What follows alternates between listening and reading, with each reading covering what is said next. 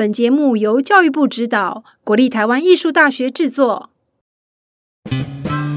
你秀秀，你秀秀，我秀秀，我秀秀，大家一起来秀秀，大家到底来秀秀，艺秀台，It's show time。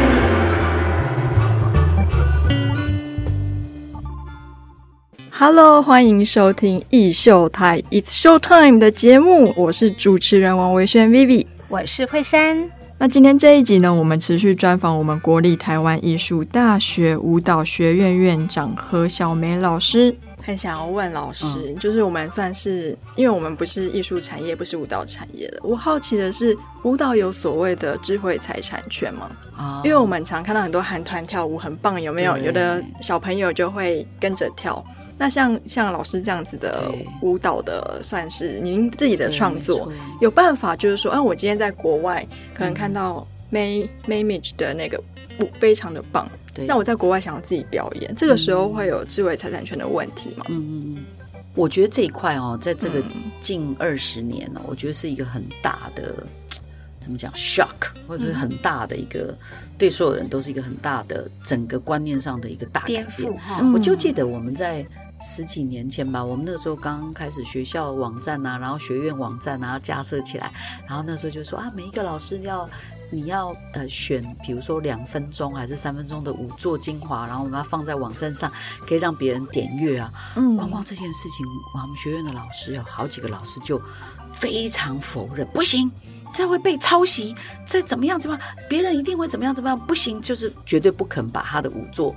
剪辑，然后放在网，那个时候就是这样哦。是，可是你看看现在，天哪，就是你的点阅率越高，知名度越大，然后大家已经觉得说，呃，你看 TikTok，你你反而是你的五倍传跳的话，大家很光荣，你对很光荣，对，所以其实这些观念是在冲击着我们的。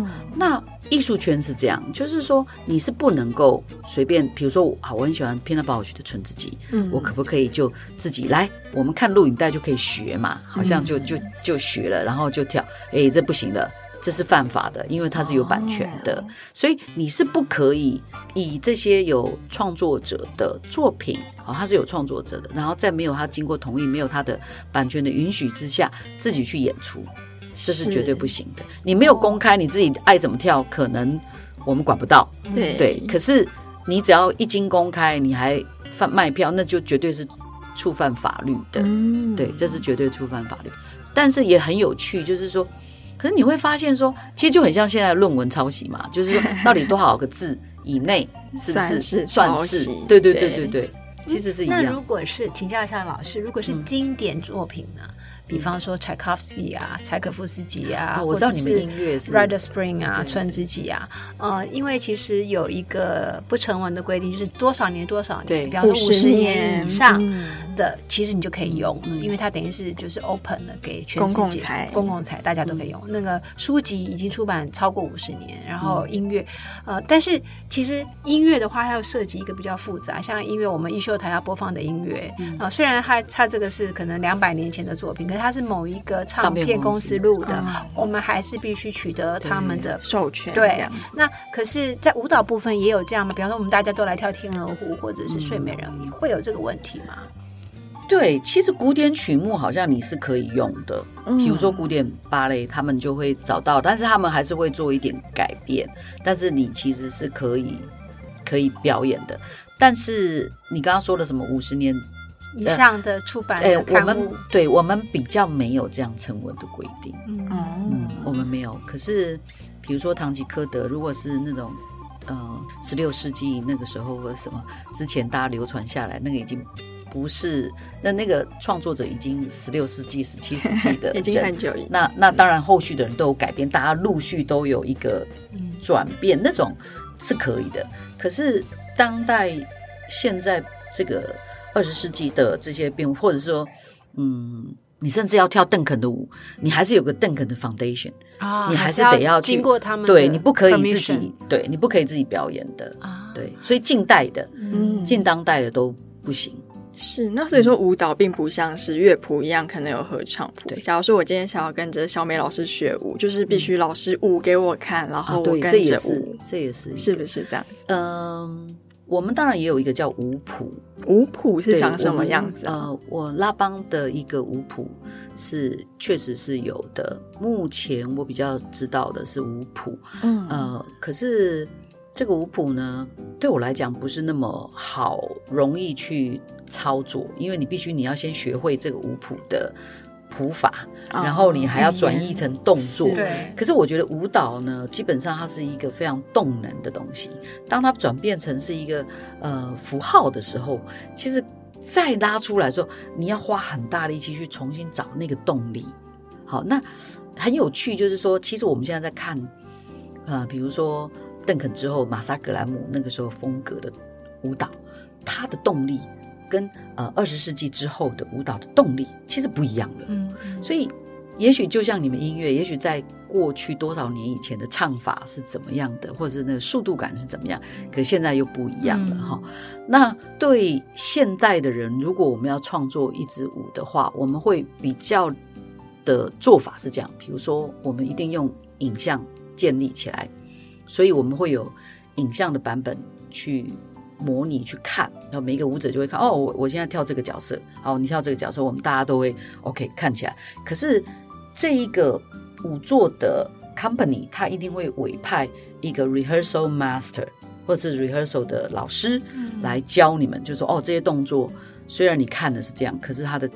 精神背后或出力点是什么，或者是关系什么？因为他可能之前自己跳过，所以他很建立在人传人身上。哦，嗯，很建立在人传人。但是你看啊，rehearsal master 来了，如果编舞者还没死掉的话，编舞者再来，有时候又给不一样的意见。对，他又会给你很不一样的灵感。所以这个时候，有时候你就会觉得，哦，怎么又跟那个 rehearsal master 讲的不太一样？然后你就必须舞者又要去找到那个。一个新的对那个感觉，对对对，所以这样听起来，我真的深深觉得舞蹈这门艺术啊，这个学问是人与人的紧密关系。没错，某种程度上，因为如果是音乐家，我们大可以在我的小小琴房里面，然后我有一个乐谱，然后我自己跟这个乐谱对话，然后我也会有一些自己的想象。可是舞蹈，刚才听老师分析，是非常需要人跟人的紧密，所以我们当代会有舞蹈构作这个名词，就像戏剧构作，因为它是很多人。的集合起来，那所以我想回来请教老师，您的舞团如果是这样的一个做法的话，是不是在那个过程中，呃，您的想法跟最后的产品产出的时候，那个作品出来的时候，也会有一些会呃落差，因为中中间毕竟还是经过不一样的呃参与者或者是舞蹈工作者，会吗？因为。舞蹈不太能够像，比如说音乐有一个乐谱已经写好了，对，或者是戏剧有个脚本，一个文本，对，有一个文本，对，我们都在编舞者脑袋里。那你们就问说，那你是怎么开始的？好，你有没有一个脚本？对呀，还是说听了一段音乐，有个感觉，开始动作？其实是非常因人而异的啊，嗯，确实是非常因人而异。但嗯。我绝对相信，不管你用什么方法开始或结束，这中间每一个创作者应该都会留很大的缝隙给舞者啊，因为你必须跟他工作。然后有时候，比如说 George 巴郎庆就编过一支舞的时候，他那个叫做什么小夜曲嘛，他在编那支舞的时候，突然有一个女舞者昏倒了，好，所以呢，他那个舞呢就在那个段落里面就有一个女女舞者，就是跳跳，突然间就躺在地上，好，那那他就会觉得啊，在那个舞作。在那个 moment 里面，这样做好像，嗯，就对了，也有那个就对了，可能就是记录了某种当下的一个时空的一种一种一种密度嘛。啊，那呃，比如说我做《莫岛新乐园》这个作品，呃，十几年前做的，跟现在做的也会有，因为舞者的能力跟个性，我也会都会微调微调，因为你不可能把。完全一模一样的动作，然后另外一个舞者来演绎的时候，你都没有改，因为他可能他可能比较活泼，好，所以他只要一点点就好，或是他就是很闷，他就是不够，然后你就要不断帮他加动作，或者是这个舞者呢，他特别能够表现某些东西，那你可能就会让他发展多一点点，可是这些东西你都会安得在你。这些角色或这个舞作的比例上，你不会把它改成另外一支舞，了解。我不会把，比如说，我不会把小夜曲改成是春之祭，好，那我会知道我这里在做什么。我一定要在我的这个脑袋的脚本里面，或者是我在我的这个想象的盒子里面，嗯，去让它丰富它，但我不会让它变成另外一件事情。是，那其实艺修台上有很多小朋友，他们也是老师会帮他们就是编舞嘛。嗯，那刚刚听小梅老师说，其实一个舞蹈里面有好多不同的角色。对，那作为这个编舞者，你要怎么样记录当下的感受？嗯，你要怎么记得？哎。我就是五六个舞蹈要同时表现，对。那我要我是写下来吗？还是说老师家是有一个录影机，你想到之后你就开始录？我我用很多种方法。老实讲，我我会写，我会画，然后我有时候我也会呃语音备忘录，然后呃我通常以前我比较常用画的，然后写笔记，然后你必须去想。那有时候这些东西你写了，你不一定会回去翻，但是你就是。那个初衷其实有时候确实在创作过程里面，有时候你忘了，你必须回去提醒自己。但也有可能他会慢慢的调整，但这个调整只要保持一件事情，就是你不断要跟自己自我对话。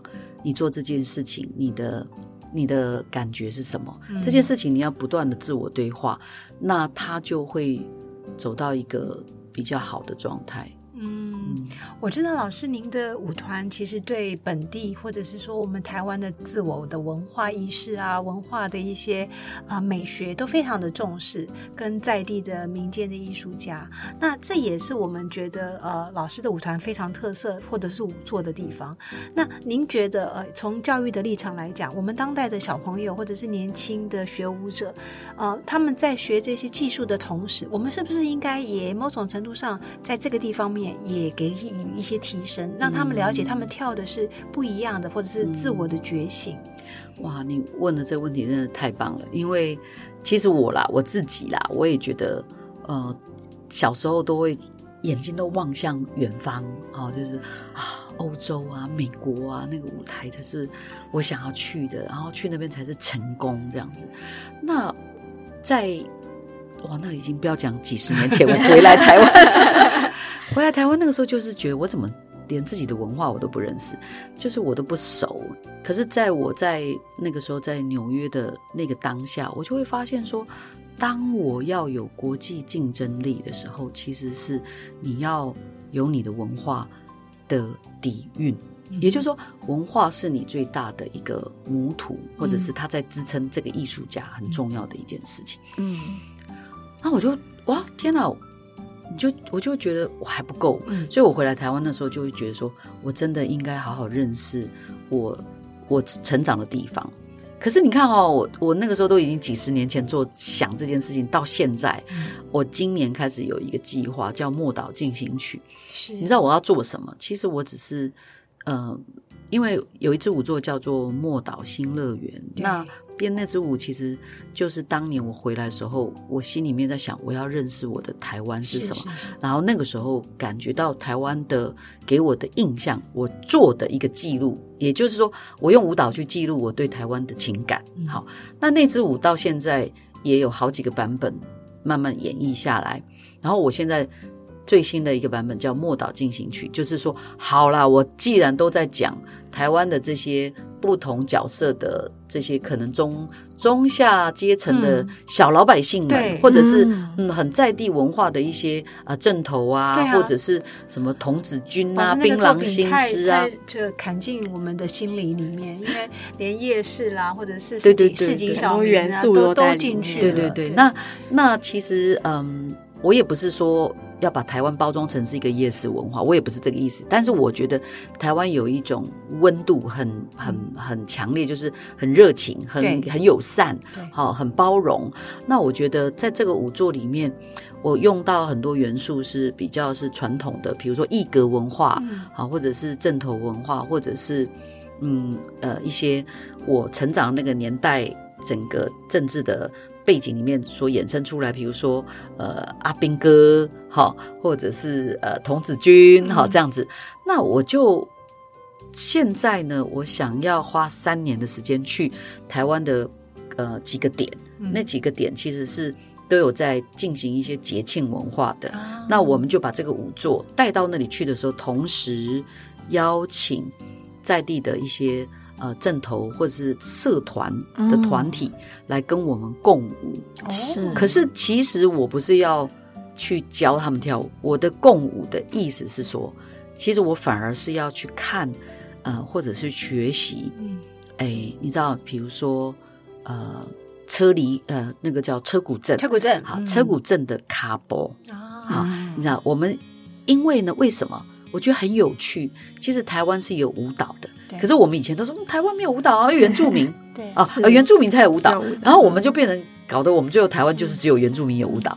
其实，在我们的庙会文化里面，那些卡波，我们他们都不讲舞蹈，他们讲那那打卡波，其实打卡波就是舞蹈。就像 Vivi 刚开始第一句话，你讲说哦，我们是不是这样摇摆我们身体就不是舞蹈，是什么才是舞蹈？其实我就是要讲说，其实打卡波，我们每一个人这样的脚步都是舞蹈。对，那你说那些呃车骨阵啊，或者是这这个啊，都是一阵啊，对，它都有卡波，都是它的卡波啊，而且它都是舞蹈韵律的，是是有节拍，因为它。锣要打下去，鼓要打下去，都是要看他怎么跳，没错，不然他乱打的话，那些舞的人会乱掉。对，所以这也是一种舞蹈的开始。只是说，我们过去可能不用这样的说法去重视它，或者是比较一种艺术的角度去看。对，所以我觉得有一个机会，如果我们今天一个舞团，嗯，然后来结合当地的这些社群，然后让大家重新去看到，哦，原来我们有身体。你像蚌壳精，蚌壳精在。鼓动他的蚌壳的时候，哎，其实哦，回过来那就是我们的舞蹈身体耶。对呀，我们以前都会觉得哦，你知道那个芭比，我或者知道西方那个什么古典芭那才很美，好像对蚌壳精啊老对，然后就看不起嘛，对不对？这个在干什么？只要一个人扮演两个角色，觉得他很搞笑。可是其实他也必须饰演两个神韵，是，然后一个老的，一个少的，然后还要这样背的样子，其实也是一种舞蹈，很有，很有。在地文化里面的思考的，所以这些东西我都觉得，我现在看起来都觉得好美哦，而且我都觉得应该把它。被注意到了，透过一些方法被注意到。你看，我们的听众听的老师这样一席话，其实会发现，在我们台湾自己的生活周遭，就有非常多的元素，对，呃，而且是源源不绝的灵感，可以放入或置入在我们的舞蹈编创里面。对，我们不见得要只有去照本宣科的演西方，或者是说所谓的经典的那种。某种啊，刻板的舞蹈是不是这样？是的，就像说我当年在纽约的时候，你就会发现说，哇，这个日本他们就跳呃舞踏，对，白虎呃那个时候是山海熟。非洲来的团体，哈，那个时候其实不是非洲团，是 Evan Ali 是黑人的一个当代舞团，然后他们就是黑人，所以他们跳起来那个身体就是充满了那种速度跟有饱满的精力。那你看到不同的文化，然后他们酝酿出来的舞蹈的形式这么不一样，那我有什么？我突然觉得说，哦，我也不能当 Evan A 里，你知道，我跳不出那个黑人那种哦那种东西。然后白虎是，我也做不到。人日本人怎么会有这种山海熟这种涂白脸，然后做那种呃那种很奇怪、那种很绝美的东西？那我们有什么嘛？所以，所以这这个问题就一直在。在其实是我想是所有的艺术家都在问的一个问题嘛。那我们有什么？那台湾也一直在变啊，对，台湾也一直在变啊。我也不会说我要去找一个八十年前的台湾，我所以我现在做的作品，我也不会只看向过去。嗯，所以。到底我们是谁？这件事情我到现在都还是很有兴趣的。嗯，这样听起来，其实呃，对于舞蹈来讲，它从来不是只是一个身体这件事。他老师今天给我们的分享其实是非常深的哦。就是那我想请问老师，如果站在一个比较教育的角度，当然刚才老师提到不同的文化、不同的社会都有不同的宝藏，那。当然，这就是美学，对，还有我们自己传统价值的那个所谓的这个文化价值的定位。那如果从我们教育的立场，舞蹈这个部分，您觉得呃，现在可能最迫切，或者是比较需要从根本上去改革吗？或者是说来注入更多心血的，会是哪一个区块？我觉得舞蹈在台湾还算是蛮弱势的，因为。舞蹈的演出就很需要票房来支持嘛。我如果今天讲的是一个呃以展演为主的话，嗯，好，那那你就没有观众，观众不够多，嗯，因为观众不够多的原因也是我们台湾的总人口数不够多，我们又没有发展出一些观光的人来，那在总人口数不多之下，我们又大家都有不同的选择，我可能可以去看足球比赛，嗯，或者是看篮球，或是看 Netflix，我干嘛去看一场现代舞蹈，对不对？好，所以。嗯，我觉得这个这是一个现在比较大的问题。嗯，那我觉得还有就是整体整个台湾的一个文化预算来讲不是很高，尤其分到舞蹈类项来讲，它又很低，就是最少的最少。嗯，而且是不是到现在为止，我们有国家的音乐团队？对，包括呃交响乐团。包括国乐团，对，我们也有一些国家的这个呃戏曲团队，好像舞蹈的团队，舞蹈团好像没有，而且好像也没有芭蕾舞蹈团，是不是？是，对。可是可是我们有像云门啊，像这样比较大的扶植团队，其实都是怎么看？嗯，确实这一点也是这几年我们也有在一起讨论这个事，就是说。为什么在台湾有这么多音乐的国家团？那当然很好啊，我们需要文化实力。可是，呃，国家的舞团在哪里？好，那大家因为之前吵过，那国家团到底是要芭蕾还是现代还是什么？哈，当然好像就有一点，嗯，说分歧的说分歧的说法。但我觉得，其实当然，如果可以都有是最好。呃，那就是文化的资源。要挹注下来，我其实比较有感慨的是说，其实你看台湾的民间团体做的很多啦，好，比如说云门舞集就很努力的靠自己的力量，然后能够做到今天全世界都认识他。嗯那呃，台湾还有很多团队其实也都很努力，想要想要出现，可是我觉得资源真的太有限了。那台湾又在一个。不是有很好邦交之下，亚洲跟欧洲又是另外一个不同的板块上。欧洲因为有很多小国，可是他们在同一个板块，其实他们做很多艺术节是移动上比较方便，非常快，而且他们可能要节目也比较 easy。那他要你一个亚洲国家，你除非你。相对你要某种知名度，他知道，然后他觉得你也有在整个文化色彩上是完全不一样，所以可能他也觉得说，我来个亚洲团很不太一样的，然后才可以，不然我欧洲这么多国家，然后你钱又不能太多，不然也也很贵，好，所以种种考量上，其实我们要靠一个小团的力量去到欧洲，嗯，不容易，所以所以为什么我有很多人去参加舞蹈比赛？对，就回到我刚刚讲说，比赛不是不好，好，可是。你去参加舞蹈比赛，那不能是你的终极目标，因为真正在成为一个艺术最高门槛的人，都不会停留在舞蹈比赛而已，因为他们最后一定要摆脱舞蹈比赛，因为他们一定要制成自己独特的语言，好一个风格这样子。那呃，台湾我觉得我很希望不要再花在硬体上的钱了，因为我们盖了太多场馆，很多的经费都在那里，可是我们真正的珍贵的。保障是在人，因为我们台湾的舞蹈教育，老实讲做的很不错。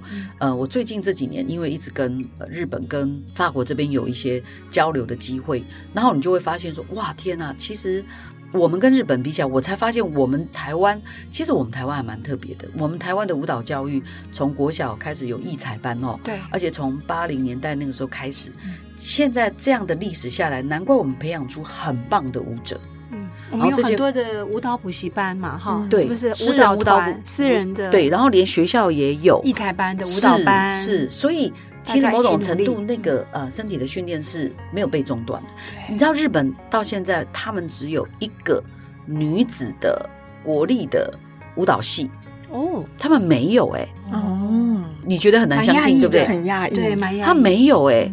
他没有一所舞蹈系，只有一所是国立的，然后但是是女子哦，没有男生。嗯嗯嗯。可是我们却有这么多，是。那韩国又另外不一样，韩国居然是很多，而且他们分得非常清楚，传统的是一个很大的领域，现代又是一个另外专业领域，芭蕾又是另外一个专，而且芭蕾舞现在也做得非常，他们有两个国家的芭蕾舞团，哇，而且有国家的现代舞团，国家的传统的舞团，所以你说韩国现在的不管他们在影视、流行文化各方面就强。强啊，所以这方面我也不知道怎么说，但是你总之你就会觉得说，其实我们有。完全不输人家的的软实力，软实力。这个文化实力，某种程度上也是台湾未来可以在国际舞台上发光发热很重要的一个呃门票。如果我们可以从啊下面就开始向下扎根的话，对对。而且你看，现在我们台湾一直被国际媒体一直在在报道报道，知名度还蛮高的。对，我觉得真的很希望我们有机会，其实从文化去。传播我们台湾是很重要的一个，也是一个很值得做的方法。嗯嗯，今天跟老师一席话，我们学到很多。真的，我从对舞蹈的认识到现在舞蹈产业需要去解决跟克服的一些问题，还有一些精神的传递，真的是受益良多。对，我们也从老师的一席话了解到，舞蹈绝对不是只是一个形式上面的模仿，嗯，它应该从内心开始。而一个人对舞蹈的认知，其实跟社会文化的。那个美学的价值的传承，还有对自我的一种认识，也是非常重要的。非常感谢老师今天来参加一修台的专访，希望未来还有更多的机会邀请老师。是，谢谢老师，谢谢，谢谢你们，谢谢。